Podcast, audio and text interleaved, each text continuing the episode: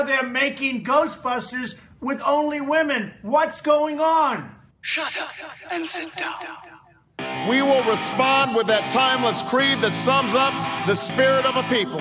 Yes, we can. We choose to go to the moon in this decade and do the other thing, not because they are easy, but because they are hard. Freedom and the dignity of the individual have been more available and assured here than in any other place on earth. I know the human being and fish can coexist peacefully. Read my lips. And then we're going to Washington, D.C. to take back the White House. Ah! I love the poorly educated. We're the smartest people, we're the most loyal people. I really want the ability to start a sentence with I hereby order and have it mean something. That would be great. God, that would be fun. I would use it in every single sentence during the day. I hereby order a cheeseburger. One just appears. Yeah. I funny things.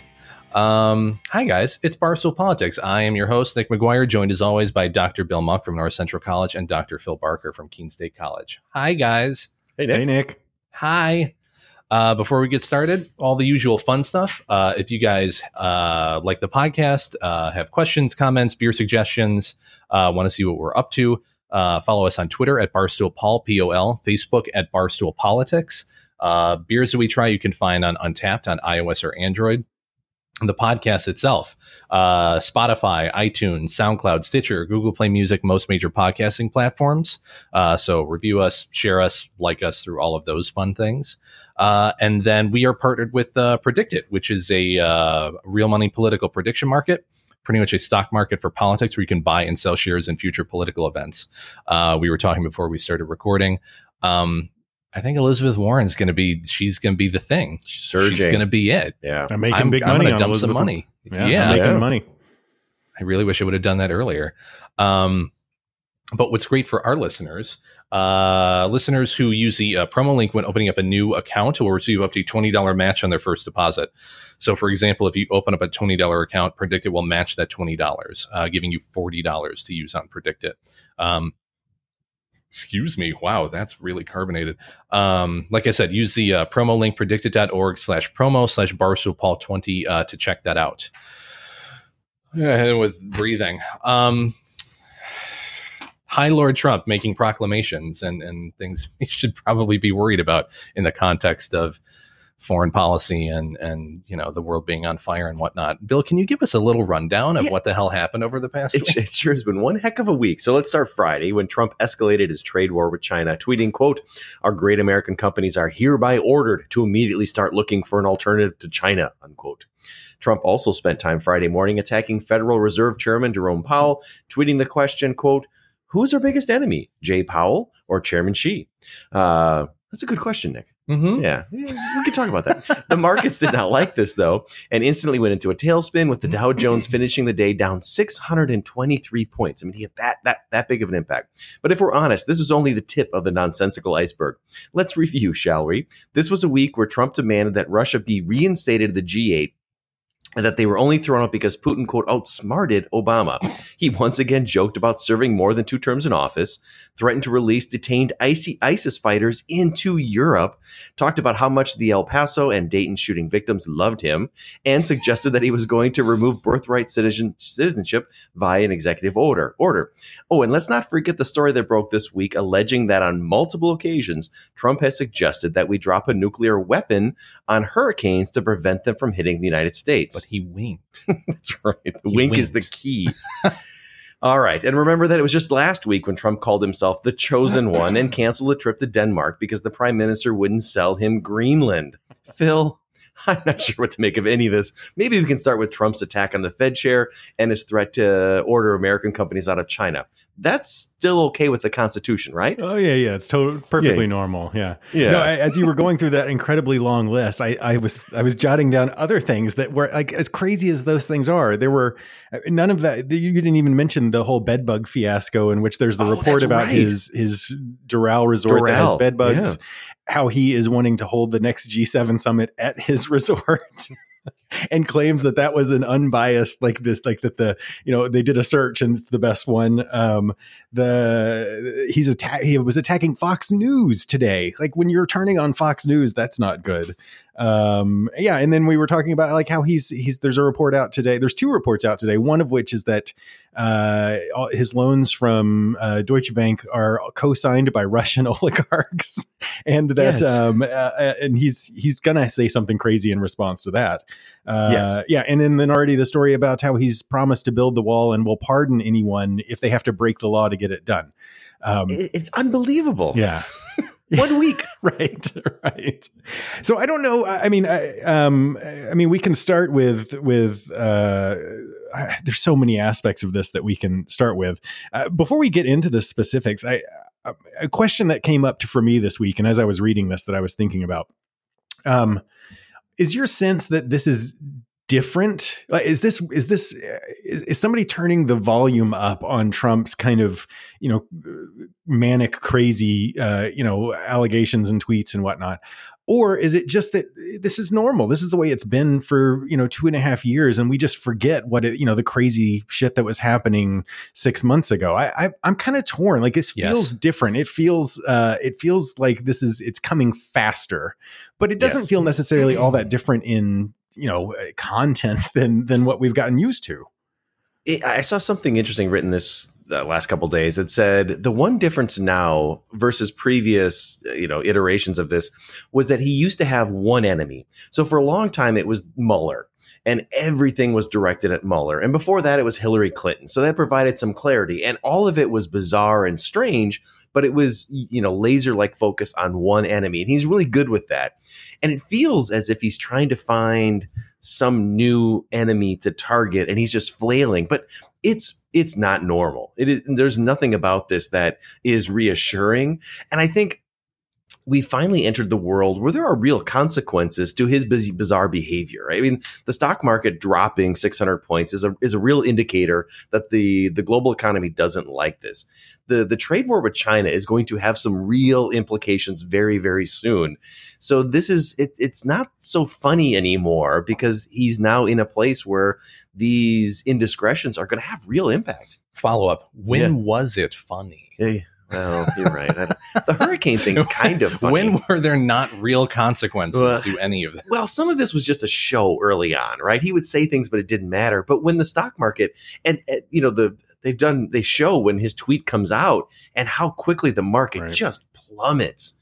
Uh, I mean, go ahead. he's his own worst enemy on that, right? I mean, I, he the his support amongst his base is is really strong. We've talked about that. Uh, you know, amongst Republicans, he has eighty percent, some eighty some odd percent approval. Um, uh, but he also, when you look at like presidential elections and what is predictive of presidential success and reelection, a strong economy is the best thing he has going, right? So all the other stuff, the craziness and whatever that that makes people kind of turn away, his policies aren't all that popular, right? I mean, the, when you when you do polls, the the the you know the American people aren't supportive of his immigration policies and and stuff like that. Uh, but if people are are making money and are you know doing okay and jobs are are there, then he's you know there's there's an argument that he's going to be okay. Um, and he's creating the disaster that he's trying. He's I, it feels like he's trying to avoid some sort of disaster, right? It's like he he's it, if I were to project onto him, it feels like he's panicking, right? He's trying to prevent this, trying to uh, keep this th- these things from happening, whether it's economic downturn or scandals or whatever. But he's creating the problem that he's avoid trying to trying to avoid. If he would just be quiet on some of this stuff, it would be he would be so much better off. That's a great point because it feels as if he he thinks he can talk his way out of this. Like just one more attack on Jerome Powell, one more tweet about releasing ISIS fighters in Europe, and I'm going to be in the clear. But you're, it just makes it worse and worse and worse. Mhm. Um, yeah, I, I I don't know where he goes from here, but unless until the Democratic Party has a particular nominee, he's not going to have one individual to hone in on because you know Joe Biden at this stage, it's not clear he's going to be the nominee or Warren. Like none of those are sticking yet. I, I mean, I feel like we've had this exact conversation probably I, I don't know, Too 20 many. times, Yeah. 30 times. Right. Mental state of Trump conversation. Right. Yeah. But I- I mean, literally, the, the the thing that we start with in in a lot of these podcast episodes is a laundry list of things that he's done over the past week. So, as much as I think that this was a particularly bad week, I don't think that this is a, a major aberration from what we've seen over the past two and a half years or so. Um, I do think that there is some element of people trying to ramp up potential stories in the media to make it uh, more pronounced than it than it is. Um, and realistically, the stock market is purely speculative at this point, anyways, and made up the gains that that it lost previously.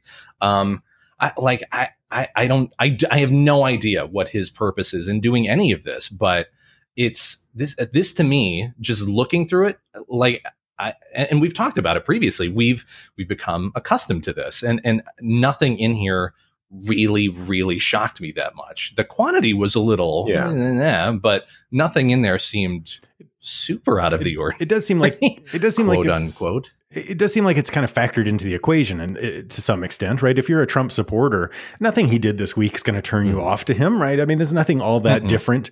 Um, if you didn't like Trump, it's not like it's not like you were you were this convinced you. I- It does it does feel like we've we're familiar enough with him and have put him in this category enough that it's not changing minds. The one thing that does seem uh, the, the other thing that I come back around to in some ways is we've talked a lot over the two and a half years that he's been in office um, about, at least early on, the role of the adults in the room, right? The people who could sort of constrain him or limit him. And we've talked over the last year about how those people have slowly been either pushed out or got fed up and left.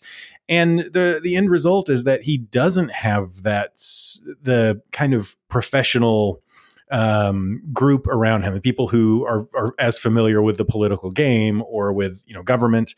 Um, and, and, you know part of that is that it- there are people who don't want to do this job right? The people who are willing to work for trump at this point are, are uh, it's a you know a shrinking subcategory in some ways. But the other part is trump's not appointing people right? So we've you know throughout the cabinet there's lots of interim appointments and and whatnot. But it does feel like it's if Trump is amplified, I, I feel like he is amplified a little bit. Like I feel like this is more kind of manic or crazy than it than it typically is, and I, I don't know what's causing that. But I think that's also you know uh, magnified even more by the fact that there aren't people around him, you know, taking him off of Twitter or telling him to shut up or Yeah. or, or or I don't know, keep, trying to keep him on, him on something else. Yeah. But there've never been people that even when there were adults in the room, there was there's been very little focus in the past two years, two It's, and a half. it's a matter of degree. You're right. Sure. Uh, this week, it struck me the breadth of issues that he hit on is revealing. Because even one of these, I mean, let's the one that uh, strikes me most, and it didn't get any attention, was when he threatened to release the de- detained ISIS you know, individuals we have into Europe. So, long story short, he basically wants these European countries to take ownership of the ISIS individuals that we captured and bring them back to the host countries. And the European countries are like, mm, not really. Uh, and so, to solve the problem, Trump is threatening to say, well, release them in Germany and France and whatnot. That's not, no, no, you can't do that, Nick, But right? they're, they're you're- they're they're citizens. What are you talking about? Right. So, like that one in and of itself is really bizarre. The nuking hurricanes is bizarre, and so each one of these, the the breadth of all of them, you go like, what's going on in his head? And you're right that it's a, the same conversation that we've had, but the each new, I don't know, each new wave seems troubling. I do feel like if he had somebody around him uh, that uh, there's some level, uh, you know, it, it may be total bullshit that this is the case, but when you have political handlers or politically savvy people around you, you can uh, sort of tamp tamp down some of these crises. I, the hurricane is, an, is a good example. When the story breaks that Trump has talked multiple times about nuking hurricanes, um, the first thing he does is go to Twitter and tweet about how that's a made up story and that uh, never happened or whatever, which just adds fuel to the fire. It, you know, it seems like if if you don't talk about that, if you don't tweet about it, that story. I mean, it, it feels like that story went away in three days, but it feels like that story would have gone away in one day if people if he hadn't kind of jumped on board about it. And and I don't know. I, I don't know how I feel about the fact that if you're a savvy politician, um, you can avoid these sorts of things. And Trump's not a savvy politician. It's part of what is appealing to him about appealing about him to people. But um, I don't know. It, it's again, it's it's more examples of sort of self inflicted wounds. I think. Well, think about the role that Hope Hicks used to play. I mean, Trump really liked her. I, she had a calming effect on some of the Twitter behavior, and he still did Twitter. He still engaged, but she would nudge him one way or the other, and it kept some of this more bizarre behavior from getting out there. Kind of. Yeah. I mean, uh, realistically, we had Fire and Fury back then too. Like th- we had really, really that's good right. quotes back then. Like you That guys was an- forget of all the crazy shit that That was an official speech. That wasn't even Twitter, was it? Didn't Oh. wasn't that a UN Oh, speech? That's right. wasn't it? That was the UN speech. Yeah, yeah, yeah, yeah, yeah. You're right. It what does was the other one? You know, Yeah. Nick, what somebody should do is like, this is a great, you know, thing for political scientists is to kind of gauge what the nature of his Twitter and speech has been over time. Are we seeing ups and downs in terms? You could you could measure all this. Yeah, I, I mean, I hmm, yeah, I, I, there have definitely been ebbs and flows throughout the the, the term, but I, like in terms of clearly a lot of the stuff he he's just he's said on Twitter and it's it's out there, but it seems like especially in terms of the nuking hurricanes thing, like there's what are you supposed to do in that situation? People, the, the Not major, nuke hurricanes. Okay, oh, yes, obviously he didn't nuke. He's not nuking this one, so it's not happening. But when major news outlets are reporting on this, and there's no real, there's no specific source that's saying this. Like, what are you supposed to do? As you do, you just let it go at that uh, point? Uh, so I'm yeah, I think that's a really good, it's a good question because let's say you're in that room with Trump, and this has been something that's come out. Individuals around Trump, when he says things like this, don't know how to respond. Apparently, one of the the newspaper accounts said that he brought this up, and the second time, I don't know if it was FEMA or who it was that were with him. Uh, they said, you know, they, what they say is, Mr. President will look into this, and then they walk out of the room and they go, "What the hell are we? You know, what are, we, Right. what are we supposed to do with this?" Um, Did they corroborate that with whoever was in the room? Well, it, I- I think there's in the enough room, accounts quote, where you know some of this has to be true. The I have not all of it. thing. Uh, Yeah. yeah, that's my point. Is that I'm I have no doubt that a lot of this is true, but I have also no doubt that some of this is being um exacerbated Sure. or or overblown. It- Yeah. it- I- and and we don't know what it is. It's fucking 15 truths and a lie at some point. Like Yeah. I, I I don't know what's what's truth anymore. Right. I, I do think that the stories are important in some ways, though, because I, so I, the the Axios or whoever did that story, the the journalist came out and said he he stands by his story that he had multiple sources at who at, at different points said that this this occurred. Um, we've talked about before about how Trump has this tendency to sort of float an idea, and then when it doesn't go over well, he backs off of it pretty quickly. Hmm. Um, and so, you know, I, it's it, while I think it's kind of crazy that this is the the topic that's out there, but it, that that Trump is considering nuking hurricanes. But in in some ways, maybe it's good, right? You you float the story, and Trump realizes that uh, hey, that's not going to fly, right? He's taking a poll more It's, than anything. it's not better than a president who wouldn't That's a good point. nuking hurricanes on the table. As you were talking, Phil, it made me think a little bit about when Trump first started the campaign. He didn't have a coherent vision, and at these events, these rallies, he would throw stuff out there, and and what he ended up settling on were the things that stuck. And it feels like this is where we're at right now, although it's U.S. policy. So he's throwing all of these things out there to see which one gain traction, uh, both you know among his base, but also just create discussion and debate. He doesn't mind. I don't think he minds that people are discussing him nuking hurricanes, right? I Mhm. mean, I think that's that's a tension which he he enjoys. Yeah. Can, Yeah. can we take a minute to just step back and consider the, you know, so many crazy things happen with the Trump administration that I think sometimes we don't appreciate just how crazy something is. And I feel like we should step back and appreciate the fact that the president of the United States claimed that the, the chair of the Fed is a bigger enemy than Chairman Xi, right? Than the, than the, the leader of China. Like that is, that's in, that's, that's, when I say insane, I, I'm not, I don't necessarily mean that Trump is insane, right? In the context of like political history and what has come before, that is like it's hard for me to wrap my head around that, and that that is just like uh you know eh, we just moved on. That's something else that that we're going to put in the long list of we weren't expecting that. I think that plays too, though. I mean, realistically, in terms of in the context of the conversation that you're having, in terms of China being a currency manipulator and not playing by standard economic rules, people who see the Fed changing interest rates when supposedly the economy is doing exceptionally well seems to be putting the brakes on something that we don't want the brakes put on. And I think that plays well with a lot of Republicans. Sure. So it might, again, not be the most nuanced way of saying something, but I think the central point there still has major effect. But there's real. I mean, the reason why the Fed chair is independent is, is the democracy realized over time that we need to have somebody at the Federal Reserve being completely separate from any sort of political influence because otherwise, I mean, this goes back to Nixon. Nixon tried to do this. He tried to influence the Fed chair as a way of ramping up the economy for his reelection. And we, everybody decided that's not a good thing, Democrat or Republican. So, so Trump's relentless attacks on the Fed are really, really dangerous. Mm-hmm. And I'm wondering whether when Powell pushes back, right? He's you know, he's been very, very restrained, but there may be a John Roberts moment soon where he comes out and says, there's a real reason why we have an independent Fed. I mean, hmm. basically scolds or shames Trump. I don't think he wants to do that, but at some point he's got to, doesn't he? Yeah. I mean, I, I that's hard. Yeah, you uh, ideally he shouldn't have to, right? There should be other people who are stepping up. There should be Republicans who are stepping up and saying this. That you know, that again, that, that having an as we've talked about with other institutions, having an independent Fed is a good thing. When so, if you're a Republican, you might not like the policies that the Fed is currently implementing, but when the Democrat is president, you don't want the Democrat to be able to choose economic policies. Having having policies, uh, you know, monetary policy that is tied to whoever is in office is a bad idea. Monetary policy It's Venezuela. Right. Monetary policy that is just popular, right, is also a bad idea. You want monetary policy that's correct, regardless of whether it's it's um, popular or not. I mean, it strikes me that if we went back to one of the previous episodes, we've talked about when Trump first started tweeting about the Fed that in and of itself, just saying, you know, lowering or raising interest rates is a bad idea, that in and of itself was a huge story because that was kind of unprecedented. The Fed is left alone to do their thing. And and here we are now. I mean, maybe this is, you know, why it's important to start speaking up early.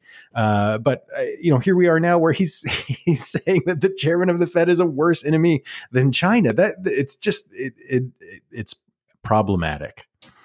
It is. so you're saying we should get rid of the Fed so we don't have these Yeah, issues something anymore. like that. I agree. Yeah. Um, to to go back to one of your earlier points, Phil. Um, you know, we look at this laundry list of things and we say, yeah, like realistically, anything on this list, it doesn't seem like it would affect uh, uh, the Republican base or, or a lot of Republican voters at this point. Um, and I would assume uh, the same is is true for the other end of the poli- uh, political spectrum. They assume this is going on and they hate him anyways, and nothing is going to change their mind. What what would it take at this point? And, and again, we've talked about this ad nauseum over uh, countless podcast episodes. Um, what the hell would it take to make a difference Well, at this point? I will say it, it it's early, but it does feel like there are there are certain cracks in in the Trump campaign right now. You're seeing like Joe Walsh now, his campaign. There's a number of uh, individuals running against Trump who are willing to say and be open in their critique.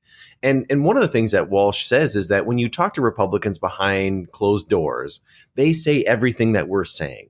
They're freaked out. They're upset by Trump's attack on on the the Fed chair. They're troubled by his tweets, but they can't do for political reasons come out and say this publicly. So you wonder whether there is a tipping point. And I know Nick, you're going to say like we've been talking about the tipping point forever, and I, I think that's right. But you wonder at some point is there not exhaustion with Trump? And I feel like there's there might be some. Uh, there might be some people getting tired of this stick. It's the same thing over and over. And remember, the election is still, you know, a year and a half away. This is gonna. We might just, as a democracy, be tired of this. Well, it, by the time the election rolls and, around. and it feels like there are different there are multiple different tipping points that you can look at. Um, there's the sort of institutional tipping point in which the Republican Party turns on him, or sitting senators turn on him, or suddenly support the idea of impeachment. It doesn't feel like we're anywhere close to that. Uh, No, but no, there's no. another tipping point, which is sort of a public opinion tipping point, right? And I, I think about when when Jake LaHut was on the on the podcast, and we were talking about, you know. Which Democrats can sort of pick up uh, the the Obama Trump supporters or whatever, and he I think correctly pointed out that really it's just a turnout game at this point. It's about what, you know, how enthused are Democrats and how likely are they to turn up? How enthused are Republicans and how uh, likely are they to turn up? And that's there. I think there's a sort of a hidden or unseen tipping point that occurs there. If you have enough Republicans who are, you know, they're Republicans. They're not about to vote for a Democrat, but they just they like they just can't take more of this you know are they less likely to show up and vote? And that you know we that's not something that we can necessarily see at this point. That's something that we'll see maybe evidence of in polls as we get closer to elections. But uh you know that's that's where there might be change happening in ways that aren't you know surface level all that visible Mm-hmm. One metric of this is we've talked about this previously. All the Republicans who are not running for reelection. That might be a good way of, of, of, measuring and metric of what's going on here. That they're pulling away, and I think you're right that there are multiple tipping points, and one of them may be enough Republicans saying that it's okay to criticize Trump uh, that it's okay to push back on him. It's okay maybe not to show up to vote, and we're not there yet, but that that may happen. I don't think it's going to happen. Yeah. I really don't think it's going to happen. And the other thing that like, I feel like we we we've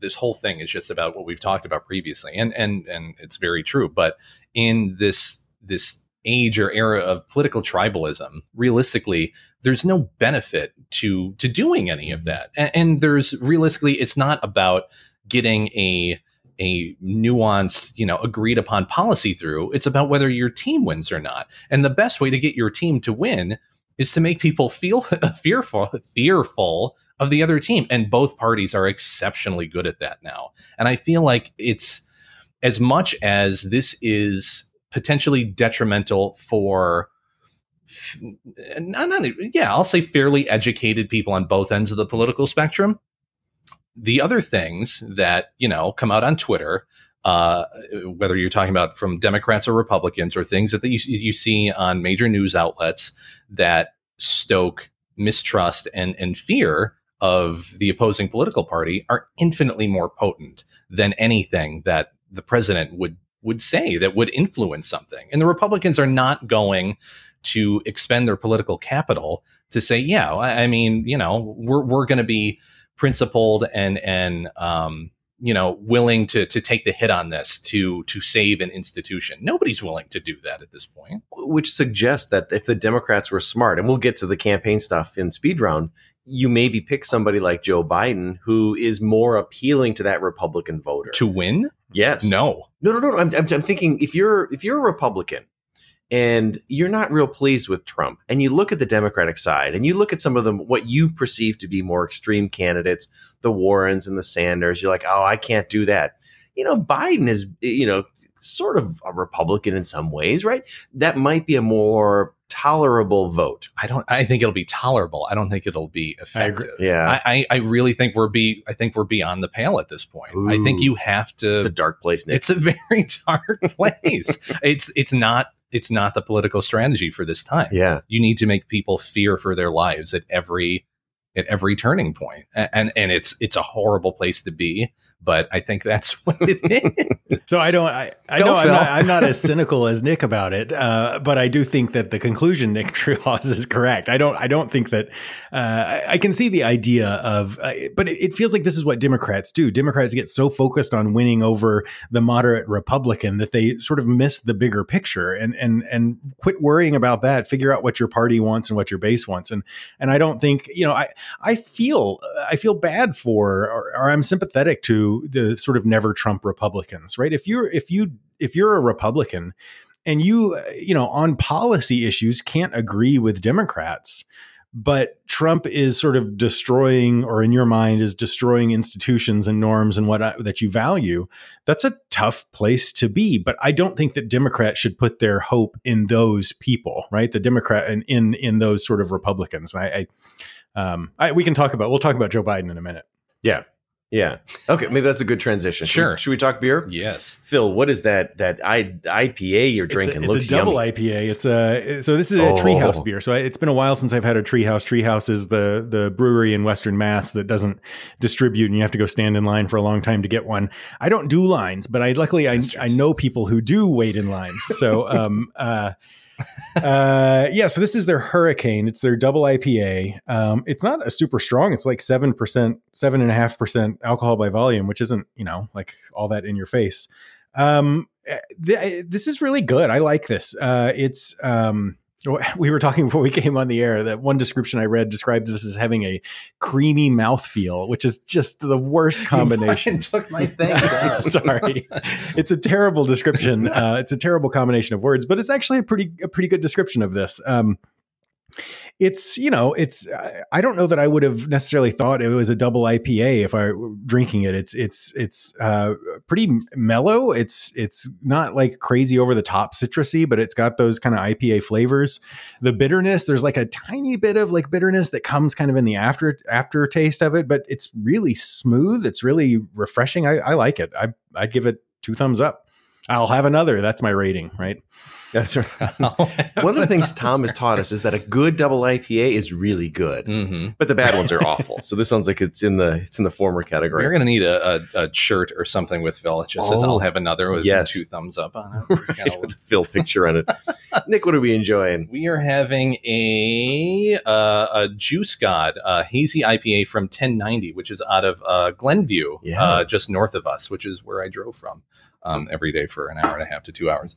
Um, it's it's really good, actually. Yes. It's um yeah, it's it's um what's the word? It's yeah, I mean it's hazy, like it says, but uh, it doesn't feel overpowering Right.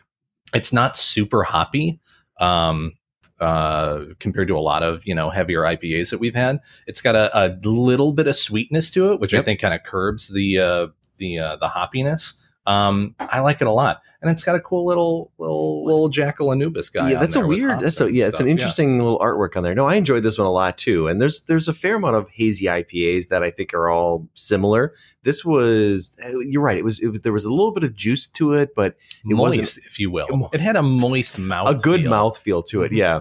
Uh, but it, it didn't hit you over the head with the hops. I no, I, I enjoyed this one. This was uh, seven percent alcohol, so you know it's got a little kick to it. Uh, Mhm. yeah, solid beer. yes Yes, Uh, if you guys want to check out the beers we have on the podcast, um, like I said at the beginning, uh, find us on Untappd on iOS or Android.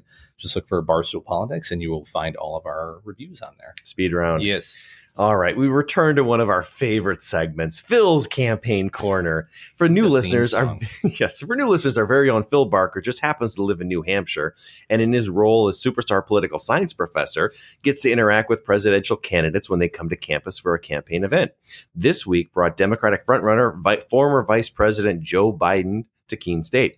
Uh, and if you happen to read a Reuters or New York Times article about the event, you know that Phil Barker was interviewed and quoted in the article. what? New I York know, I'm famous. Times. Oh, this is good stuff. so, Phil, tell us about your assessment and what it was like to be at Biden's. Uh, yeah, so I mean, I'm hoping we can we can do this more as we move forward because it's as the fall semester hits, there are going to be candidates everywhere. Andrew Yang was on campus uh, Monday. I didn't get to go to that event, but uh, Did he give you a thousand? I wish. um, but a lot of stu- like students don't always turn up to these things, but they were there for Andrew Yang. They're they're on board. Um, Beto is going to be on campus in a week and a half, so hopefully we can talk about that. Bill Weld, who's one of the guys who's primarying Trump, will be on campus. So, uh, but yeah, so Biden, this was he's you know the biggest name of the uh, he's the biggest name in the race, right? So he's the first, he's the biggest name to come to campus. Um, so he it was he uh, had a, a kind of a rally outside, or his event was outside. It was this beautiful New Hampshire day. He couldn't have asked for a better setup. Um, I I it, there, okay, some of the things that surprised me about it. He was the first one of the you know eight candidates that I've seen that didn't do kind of this New Hampshire interactive, like take questions and and kind of you know go back and forth with people. He had teleprompters set up. He got up there. He he read a speech. You know he he taught. He had it all laid out that makes sense from a front runner standpoint. But we've talked about this kind of conservative approach that he takes, um, and I it's just not. I just don't think it's going to sell with New Hampshire people. It it felt. I turned to you know Kelly, my wife was with me. And I don't know, as with all candidates, he was, or with most candidates, he was like 30 minutes late to to get on stage. And as he started talking, I don't know, 10 minutes in, I turned to Kelly and I said, "This feels like a, a like a sad sermon that I heard in church when I was, you know, a kid. Like it was just, it didn't seem to have the energy." Um, and so I, I again, I kind of understand that strategy, but I don't think that long term it's going to be a successful strategy. And I think evidence of that, the turnout was surprisingly small, like a Saturday morning event in on a beautiful day in New Hampshire, where people take this seriously, and I the, I don't know the actual numbers. I so I they were in different venues, so I can't 100 percent say, but uh, I would feel pretty confident saying it was smaller. It was a smaller attendance than uh, Elizabeth Warren or Kamala Harris when they were on campus, and so I.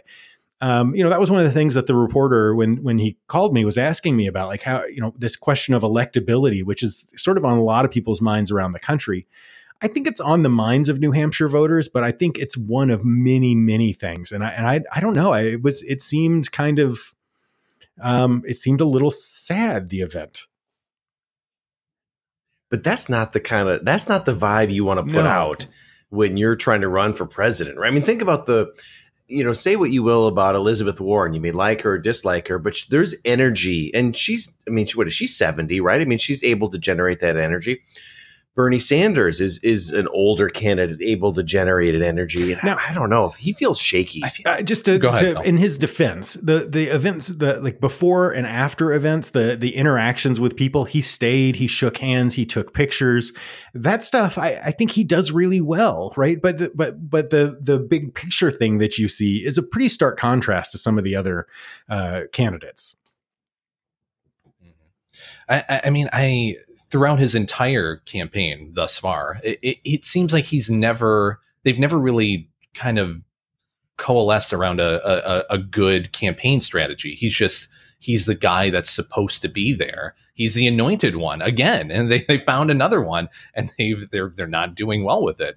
Um, not to um you know go back to my point where everything is is fear and we're all doomed and you know life doesn't mean anything but um yeah the the other candidates in that field have have infinitely more interesting um quote unquote ideas compared to Biden. He's very middle of the road at a time when middle of the road isn't doing favors for anybody, which realistically this should be the perfect time for that, but it's it's just it's it's not working. Um on top of the fact that he's he's he's a he's a centrist who's extremely old, not extremely, but he's very old yeah. um, and seems to not be able to um, present himself in a way that is endearing to a lot of potential voters. Um, I, I, I don't I, I don't know. Like I, I stick by, you know, what we said at the beginning of the podcast. I, I think Elizabeth Warren has a, a much better shot at being the the the, the candidate at this point. Um, and and uh, uh, several other candidates are, are you know, um, contenders who realistically probably shouldn't be at this point. Well, and th- there are things that Biden is still good at. So at the event, so Jake uh, tweeted out a, a little video clip of Biden interacting with somebody with with an individual who's a stutterer. And the way in which Biden engaged that individual and said, I want your number. He talked to him briefly and said, but we should talk more. And it felt genuine. It felt authentic. You walked away from that thinking, like, Biden is a really good person, but it doesn't necessarily make him a good candidate. Right. The other thing I think about is that some poll numbers have come out today and they show Biden as you know defeating Trump. But what's interesting to me is that not only you know Biden is up 54 to 38 on Trump, but uh, Sanders is up 53 to 39. Warren is up 52 to 40. The more and more that Democratic voters feel like these non-Biden candidates could actually beat Trump, there may be a broader movement to your point, Nick, to somebody like Warren to say, like, she seems like she's got it together. There's momentum there. I saw something this week that said at this point during the 2008 campaign, Hillary Clinton was still dramatically up Mm. on Barack Obama, and Barack Obama was seen as like, you know, there's a, he'll he'll run a good campaign, but there's no way he can defeat Hillary. So there's still a lot of time for I, I still, I. I, this is me beating a dead horse. I talk about this a lot to other people, and I'm sure I've talked about it a lot on here as well. Um, I, Biden's lead is all about name recognition. The polls that get at name recognition are shocking. The number of people who don't know who Elizabeth Warren is. Like to me, as a political scientist and as a political nerd, I, I was shocked before the election that people didn't know who Elizabeth Warren was. But solidly into this kind of campaign season, it was like 25% of Americans knew who she was most people know who Joe Biden is. And as Joe Biden plays it safe, that works until Americans start figuring out more and more information about Elizabeth Warren or Bernie Sanders or, you know, uh, Pete Buttigieg. And as they publish Kamala Harris, as they publish plans and policies, that's going to eventually erode. You know, th- there's a lot of evidence that that big support for Joe Biden was never strong. It was a lot of people who that was kind of their Mhm. default choice. And and I feel like the others, unless Biden changes his approach, the others are going to be able to poach those voters pretty quickly. I, I would I would fairly confidently bet um, there, Biden's not going to win New Hampshire. I don't I, I'm I don't know that he'll win Iowa, and that he can survive that. But that's gonna it's gonna really kind of shake up the race and Yeah. change how people think about it and talk about it. I think. Mhm. So, quick aside. So, I just got a text message from my son Fisher, and he said uh, Andrew Yang is at thirteen cents. That is madness. that is madness. so, so, so those on PredictIt. I love Fisher. by the no. All right, should we move on? Uh, Donald Trump created some unease at the G7 by asserting that it is time for Russia to be readmitted to the group.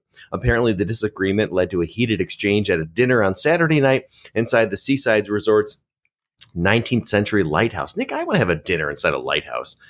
Uh, according to diplomatic sources, Trump forcefully argued that Vladimir Putin should be invited back five years after Russia was ejected from the G8 for its annexation of Crimea. Of those around the table, the only the outgoing Italian prime minister offered Trump any support. Shinzo Abe of Japan was neutral, and the rest, including UK's Boris Johnson, Germany's Angela Merkel, Canada's Justin Trudeau, and the EU Council President Donald Tusk, and the French President Emmanuel Macron, all pushed back firmly against the suggestion. Even Yeah, that's Johnson. when you've lost. I know, as I noted when earlier, you've in the lost Boris Johnson. That's a bad yes, sign. that's right. Trump's mi- mischaracterization of Russia's expulsion from the G8, suggesting that it was Putin that he tricked Obama, isn't the real reason. Uh, Phil, are, what are your thoughts about Trump's idea of allowing Russia back into the G7? Um, I mean, so I, I'm I'm an institutions and a norms guy, right? I mean, this is for listeners; they're familiar with that. And from that stance, letting Russia back in is a, a, a terrible idea. I mean, some of the if you go through and look at some of the kind of final decisions or resolutions that came out of this this meeting. Uh, for instance, one of them was critical of Iran, that basically said that Iran should never have nuclear weapons. Um, I, if Russia is involved, that probably doesn't happen, right? That that changes. So part of it though i mean the g7 was originally founded. I mean the whole idea originally was about economic coordination um, amongst the the seven large well i mean this is the seven largest advanced industrial economies in in the world. So there are other countries that have bigger you know GDPs than some of the members, but uh, I yeah, China, China Brazil, India are all above Italy, I think. Uh, but the idea is that these you know these economies are advanced industrial economies; they're technologically uh, and economically advanced. If the whole goal of the G7 is truly just economic, you know, discussing economic policy, then there's no reason not to let Russia in, right? They kind of meet the criteria. But the G7 has evolved to be more than that, right? I mean, it has evolved to be this this uh, this gathering of world leaders who who sort of shape or talk about, discuss the direction of of international politics, and that takes on the importance of norms and democracy and all these other things. If that's the case, then absolutely not. Russia shouldn't be involved. So I, I guess the end my end point is it depends on what role you want the G7 to play, right? If it's just purely economic, not such a big deal. But if it's going to play this kind of world leader, like sort of norm entrepreneur, like it's going to play a role in shaping how we think about the world, then letting Russia into that uh, would be not a great plan. Nick, any strong feelings on this one way or the other? Um, I'm generally a uh, burn the uh, institutions and the norms to the ground kind of guy. um, like, I mean, you bring up a good point, Phil. Like realistically, this is supposed to be an, an economic um, conglomerate of of industrialized nations. The you know the supposedly most industrialized nations. Uh, Phil is bouncing. um, but it, it, it, it, realistically, I, I don't think that Russia should should necessarily be a part of the group. But if they are going to move into more of a kind of global foreign policy, um, institutional norms, kind of uh, uh, a globalized system um, uh, mantle. Um, then there should be a lot of changes made to it. China should certainly be uh, amongst one of the most influential members of this. But realistically, if there's if this is the thing where this is the group of people that are, you know, uh, uh, asserting their dominance in terms of industrialized societies and and, and economic um, um, prosperity for a globalized system. I, this is this is outdated at this point. In, in in my opinion, I think it should be disbanded, for lack of a better term. Go ahead, Bill. You haven't had a chance to talk. I had two a comment. things to strike. Yeah, yeah. Well, I just two two things that strike me about this. One is that this feels like an institution where Trump doesn't have a friend. And that's why he wants Putin back, or, or somebody who sees the world in a similar way. He struggles with these European allies, uh, and Putin would be somebody that he could sidle up to. And so, you know, he wants a friend. The other thing is that I, I totally agree that this institution isn't as consequential. You know, we know Russia's views. I mean, there are other venues where Russia, you know, we know what Russia thinks about things, but there are reputational elements to this, and Russia hates to be excluded, and reputation matters here. So I think it's valuable, even though the G7 isn't all that significant, to keep them out because it's a sign to say within this European institution, you don't get a seat at the No table. No girls allowed. That's what we're doing. Exactly. It's our clubhouse. You can't come here. Right. No That's Pu- what it comes down no to. No Putin, and that will upset Putin, and maybe it changes his behavior. Uh, but you know, I think there's there's I mean, the other way to think about the other part that I think about, which is coming at this from a totally different angle. If I just think about like foreign policy strategy, this is a losing argument for Trump, right? The, the, the other members of the G7 don't want Russia in. Getting Russia back in is not likely to happen in the next year and a half, right? Before the next G7 summit. So it, it, for, for Trump to spend his political capital trying to get something that is not ever going to be accomplished just seems like a weird approach, right? Uh, there are other things that Trump would like to see done. Use your political capital for that. Recognize that this is not the audience for this message that we should all embrace Russia. I, I don't get why, uh, it, it- from that sense, right? Why is he the one that's sort of you know carrying Russia's water at this meeting? Russia's not not going to get back in with this group of people. So why spend your time trying to get that? Instead realize that that's that's a lost cause even if you even if you like agree even if you 100% think that Russia should be back in it's a lost cause figure out what other things you want to accomplish and focus on those use your political capital to try to accomplish those other aspects that that you that you might actually have a chance of of of gaining No. what what happens if Trump does get the next G7 meeting at his Doral resort in, in Miami? And even though Putin is not a member, he invites Putin to hang out, right? That's the sort of you thing I laugh, could this totally is see that. possible, right? yeah, he's like, you know, he's not a member of the G7, but you know, we just thought he could be here. I mean, Macron invited Rouhani, the president of Iran, to be there. I'm sure. Oh, this this could be good, Nick. Mm-hmm. Yeah. That would be juicy. All right, Nick, we've talked about the world is on fire, so let's talk about real fires. Over the last week, we've seen story after story about the devastating fires across the Brazilian Amazon.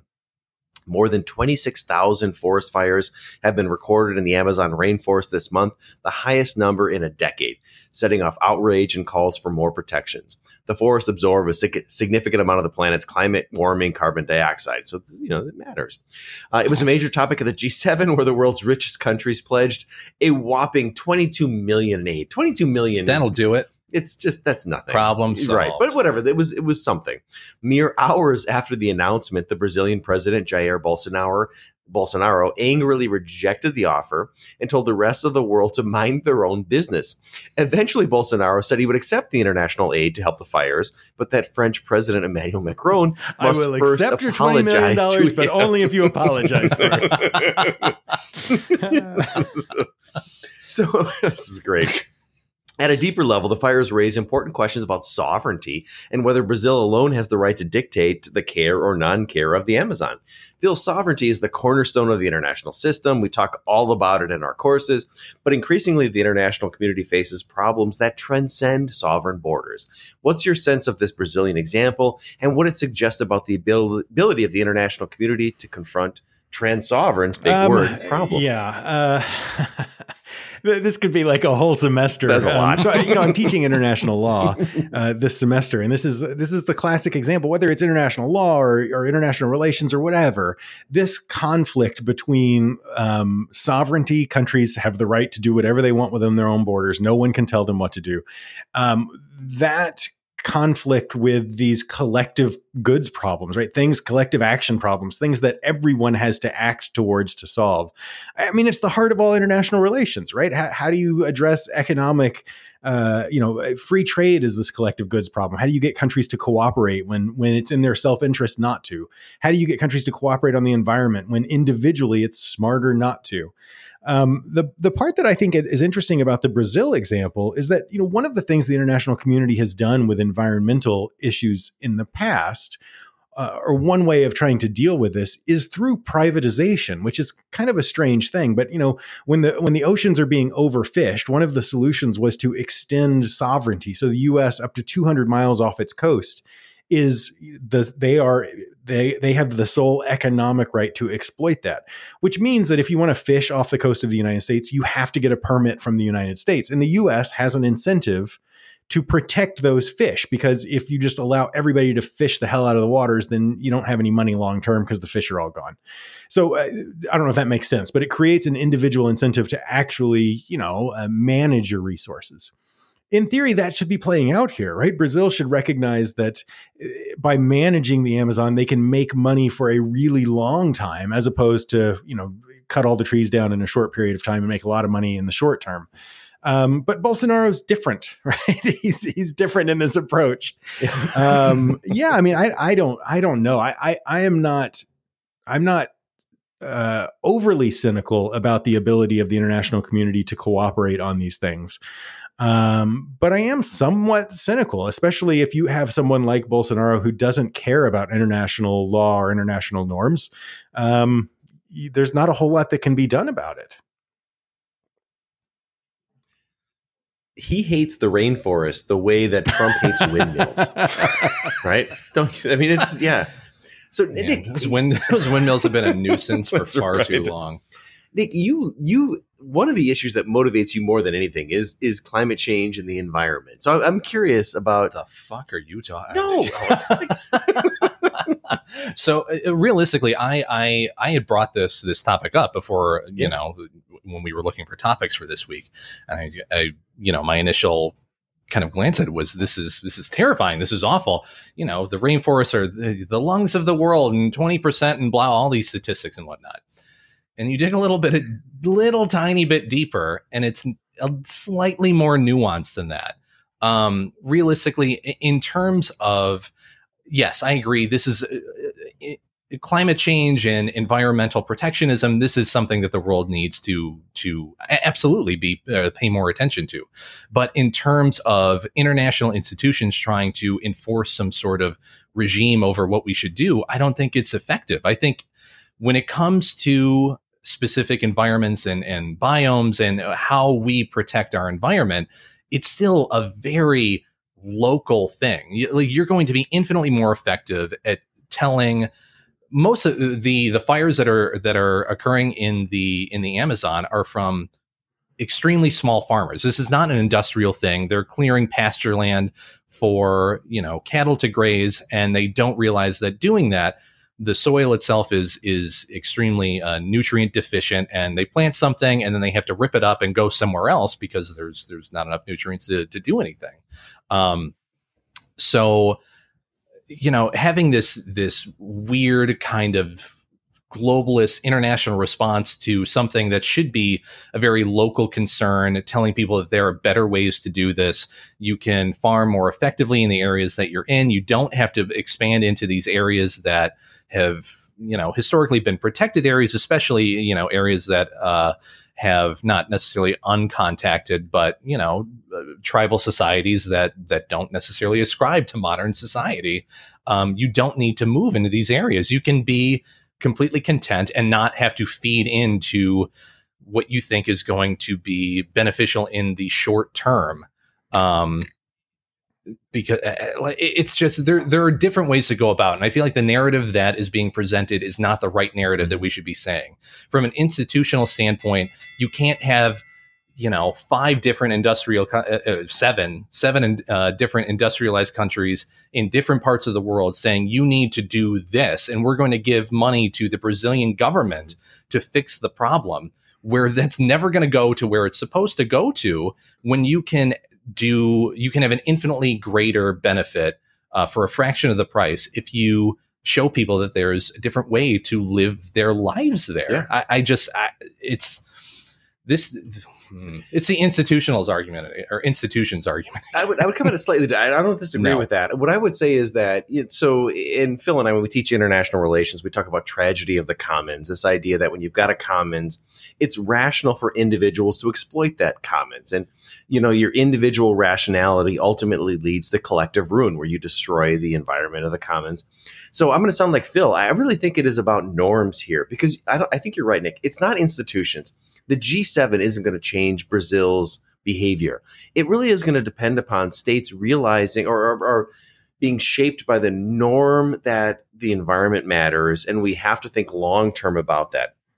And if that doesn't occur, you know, sovereignty is a really powerful thing, and it's it's not going to be overcome by institutions. So until there's this broad wave of accepting that everybody's collective interest is served through protecting the environment, we're screwed. And and I'm afraid that norms are not powerful enough to overcome those, you know, constraints of sovereignty. Here's the thing that I would. I was just yeah. going to say, I, Go I ahead, think Phil. Sorry, norms I can be talking a lot, powerful enough to overcome that, but I don't know that they will shift quick enough uh, to to address the problem before the problem That's becomes true. unaddressable.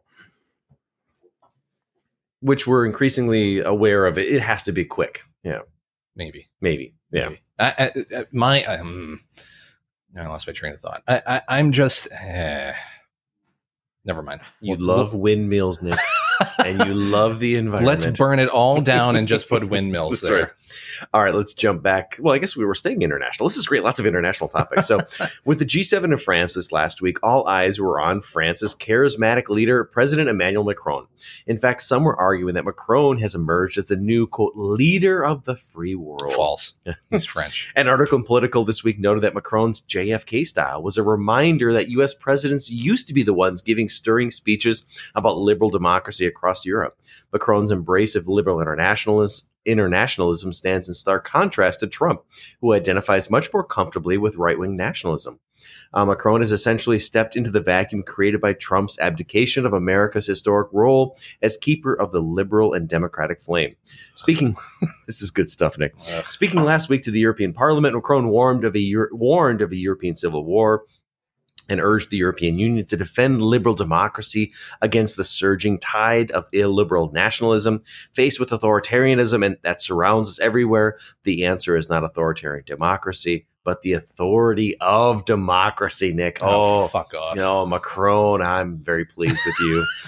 uh, Phil, it's stunning to me just how much has changed during Trump's tenure. What's your read of Macron and whether he's up to the role of leader? Uh, of so there's world? there's a, a number of points to make about this. One of which I think is that you know the article you you cite from Politico people who talk about how this used to be the role that the U.S. played. I think they're absolutely right. Right, the U.S. people used to look to the U.S. as the leader of the free world, um, and we had this kind of moral authority that we we like to claim, whether that was proper or not. We've talked about on here about you know uh, for all the all the citing of U.S. as this moral authority, we've done lots of really terrible things, but.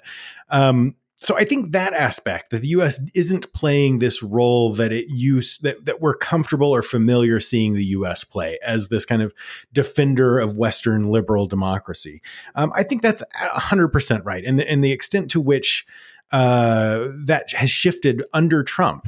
That's not a partisan thing, right? Whether it was Obama or Clinton, or whether it was either of the Bushes or Reagan, this kind of rhetoric that came from the U.S. president was different before than it is under under Trump. Um, and I, I get that people, you know, Western journalists look at Macron like the stuff that he said in this speech is is great. It is the sort of stuff that a, an American president would have said in the past. But I also feel like this is, uh, you know, I'll, I'll side with Nick on this point, and that this is, I think, uh, the the West. This is this is media seeing what they want to see in some ways. These sort of arguments. I, I don't think that Mac- Macron is the new leader. I mean, Macron in order to be the leader, you know, to be the spokesman for the Western world, you have to be able to be the spokesman for your own country. And the man has gone from 70% approval in his country to like 30% approval. Uh, He started bouncing back. He's he's bounced back from the low point, you know, a number of months ago during all the protests. But it's hard to say, you know, it doesn't appear that you know it, it is by no means certain that he would win re-election. It's maybe doubtful. Um, to say that he's the new you know flag bearer of Western Western democracy, I think is a is a bit of a stretch. I think the core of those arguments about how this is what the, US, the U.S. used to be and the nostalgia about that, I think that's all right. But I think I mean that is all correct. But uh, the sort of dumping it on Macron is probably a little uh, uh, inappropriate. Phil mm. teed you up, Nick. Good. Um, it, it, he's an ass. He's he's just an ass. Like realistically, Emmanuel. Yes, he's an erudite elitist prick, and and I, he's he's never been more than that. Like I agree, his his the sentiments are absolutely true, and and and would be in in the context of you know a, a different time period absolutely something an American president would say. But this, this, what we're talking about hasn't been the American MO since probably the end of the Cold War. Probably since uh, since Reagan at that point, in my opinion, I, I, I don't think there has been a a moral authority to U.S. action since the late '80s, early '90s. At this point, we've been exceptionally influential since then, and our culture has permeated a lot. Eh, eh, you know, cultures around the world. But from an an authority standpoint, I, I, I am not necessarily sure. I don't 100% ascribe to that mentality. Um, yeah, I, I really think this is an example of, to Phil's point, um, people look looking for something to fill a void. Um, and it just it isn't there. He happened to say something good at the time, and it's a, a not so subtle dig to um, you know, uh, to to Trump and and current um, you know uh, uh, U.S. political affairs. But th- this is nothing. This is a flash in the pan. Emmanuel Macron is not the leader of the free world. He's French. They can't be the leader of the free world at this point. I'm sorry. It's just not physically possible. I should point out Nick is wearing a yellow vest right now.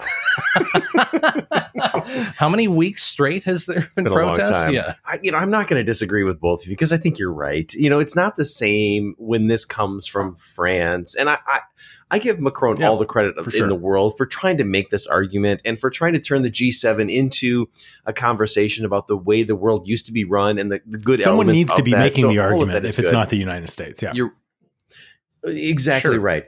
And especially given that Angela Merkel is on the way out, so she's no longer that voice. And I, I'm wondering who will be that voice. I'm glad that he's at least trying to seize – on on that space because if if it wasn't for him, I don't know who. I mean, Shinzo Abe. I mean, no, no. I mean, there's nobody else who's going to emerge to to take that role. So I, I think you're both right. It's got to be the United States matters. We play a dramatic role in the world, and when we walk away, there are consequences. And you know, good for Emmanuel Macron for trying, but yeah, it's it's not the same. I, I, hmm. I, I mean, who? Never mind. Yeah, I'm gonna I'm gonna do it again. Okay. well, that's good because this is going to go off on another trail that we don't need to go. This down. leaves us more time to talk about tan suits. So, do, you, do you know what today is? Today is the five year anniversary of when President Barack Obama showed up for a White House news conference dressed in a tan suit. You, horror. Yeah, I, I, know. you will all remember this became a matter of national emergency as conservative and cable news networks across the spectrum obsessed over this unpatriotic act for days. Like, you know, Phil, you mentioned earlier that the news cycles are like three hours. We talked about this for days. The tan suit. Reporters and political commentaries went, uh, commentators went berserk, outdoing themselves with puns like, yes, we tan, and the audacity of taupe. Style experts said the suit was terrible and a true monstrosity. Some conservative critics noted that khaki is the style, uh, a sort of wishy washy color, neither white nor brown, and was a reflection of Obama's wishy washy military policy. New York Congressman Peter King was particularly upset and stated that, quote, I don't think any of us can excuse what the president did yesterday. King noted that, quote, ISIS is watching. And if you were the head of ISIS, if you were Baghdadi and you were any, uh, or if you were anyone in ISIS, would you come away from yesterday afraid of the United States? Oh, five years later, Tan Suit Gate has come to symbolize the relative lack of scandals during the uh, Obama administration, and some say proof that Obama, Obama was held to a different standard than the current president. Phil, you wear tan suits almost exclusively. You're, he's literally wearing one right now. Five years removed. What is your assessment of Obama's tan suit? Why the 10 gallon hat? I'm from Texas. Yes, that's, No a- that's the question. uh, yeah, I mean, it's this is it, it is insane, right? I mean, it, it is reflective of how different things are um, today, and and yeah, I mean, the idea that this shows that there was a different standard for Obama, absolutely, right? There was a different standard for Obama. It's we've been living in the prison, right? We've gotten used to we've gotten used to the the craziness of of the um of the day. I mean, I, to me, the if the argument had been uh, that, and, and as some of some people were arguing that you know it was not um, respectful of the Oval Office to wear a casual suit. It's insane that that's the case. uh, That that's the argument. But even if that were the case, right, you could then argue that uh, well, Trump hasn't worn a tan suit. He hasn't been disrespectful in the same way. Um, but uh, it, it just reveals the hypocrisy of it, right? Because the argument was about respect for the office, and if you're going to critique somebody for wearing a tan suit as disrespectful of the office of the presidency, and then you move on to Donald Trump and dismiss things, it's it's uh, yeah, it's crazy. It, it is also a statement about the nature of the news cycle, right? We talked about all the crazy. So the opening topic, the 17 different crazy things that have happened in the last week. Um, when there's not a whole lot happening that's you know crazy this can build uh, this can take up a lot of time. It also shows the problems with the 24 hours news, news media and that you need something to talk about. And so if nothing's going on we'll talk about tan suits for a week and that's just stupid. Mhm. that's not an opinion that's a fact.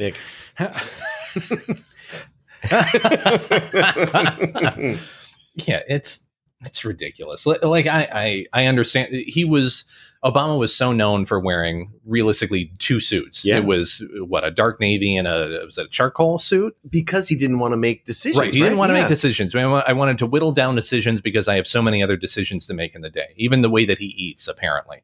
Um, it's yeah, it's ridiculous. It's it's a suit. I don't care. And there have been plenty of other presidents, uh, you know, immediately previous to him that that wore tan suits. Nobody should give a shit about this. Um, in terms of uh, of, of scandals and uh, saying that there's a, a, a dearth of, of, of scandals in the Obama administration, I think that's patently false and that's complete bullshit. Uh, Benghazi, uh, Pakistan, Yemen, um, Syria, uh, the Arab Spring, pretty much all of North and Sub-Saharan Africa at that point, uh, Ukraine. Uh, you know, whatever. We'll talk about Obamacare. We'll talk about an infinite amount of things. Yes, he was held to a completely different standard than a lot of presidents. Um, that's all I have to say Okay. about that. Yeah. Okay. one- okay, One counterpoint to that, Nick. No. If you look at the number of individuals within administrations who were indicted, right? Like Trump, Trump there's a whole bunch of them. George W. Bush, there were a whole bunch of them. Obama, zero. And and I'm, it's not to say that it was a perfectly clean administration, but there was a different approach to it. Uh, the other thing, I think this is uh, to both of your points. This is an indictment of both the media, the 24-hour news media, and I think conservatives. Right? They um, look what you thought was important. It, it wasn't. Right? This was silly. Um, and and I think to some degree, conservatives attack and and piling on for this.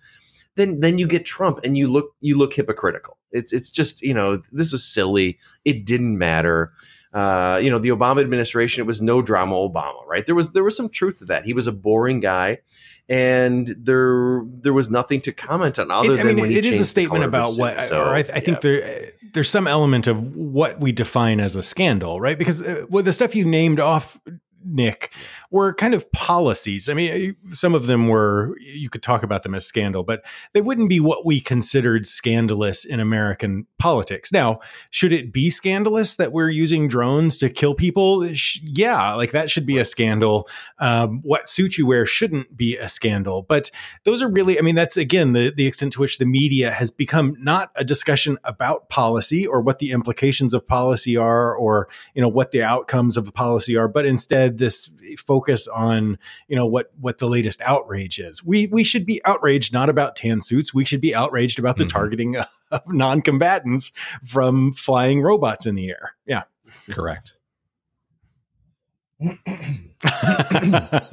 True. so th- one of my favorite things about the Ob- Obama administration, though, is as time went by, they they embraced this. So there was one time when Obama was giving a big speech, and they tweeted out a picture of the tan suit Mhm. and like big speech coming up, right? Just yeah, I don't know, just to, just to troll people. Yeah, yeah. Uh, dumb. The- uh, the- mm. there's so many things I want to say on so many of these topics, and I just won't. Just- God, It was still fun, Nick. it was. It's always fun. Yeah. I love talking with you guys. Um, anything else on any of those topics before I stall for time? I think we covered everything one could cover on all of those topics. Awesome. That's what I like to hear. Well, on that note, oh, okay, that's the wrong thing that played, but it's still doing it for some reason. Um, regardless, if you guys like the podcast, have questions, comments, um, beer suggestions, anything like that, um, want to see what we're doing, uh, follow us on Twitter at Barstool Politics, uh, POL, Facebook uh, at Barstool Politics. No, I, did I say that? Yeah. Barstool Paul, POL on Yep, Twitter, good. Facebook at Barstool Politics. Uh, the podcast, uh, iTunes, uh, Spotify, SoundCloud, Stitcher, Google Play Music, most major podcasting plat- uh, platforms. Review us, share us, uh, like us through there. Beers that we try you can find on Untappd on iOS or Android. Uh, just look for uh, Barstool Politics on there. And then uh, we are partnered with uh, PredictIt, was a with wow, which is a real money political prediction market, um, which is uh, pretty much a stock market for politics where you can buy and sell shares in future political events. Uh, Barstool Politics listeners who use the promo link when opening up a new account will receive up to a $20 match on their first deposit. Um, so open up a $20 account uh, and you will receive up. Um, uh, and PredictIt will match that $20. wow. I'm so tired. it's like a beer and a half. It's just no good. Um, like I said, use the promo link predictit.org slash promo slash barstoolpol20 uh, to check that out. Um, anything else? And so I can stop making an ass of myself. I think we're good. I'm good too.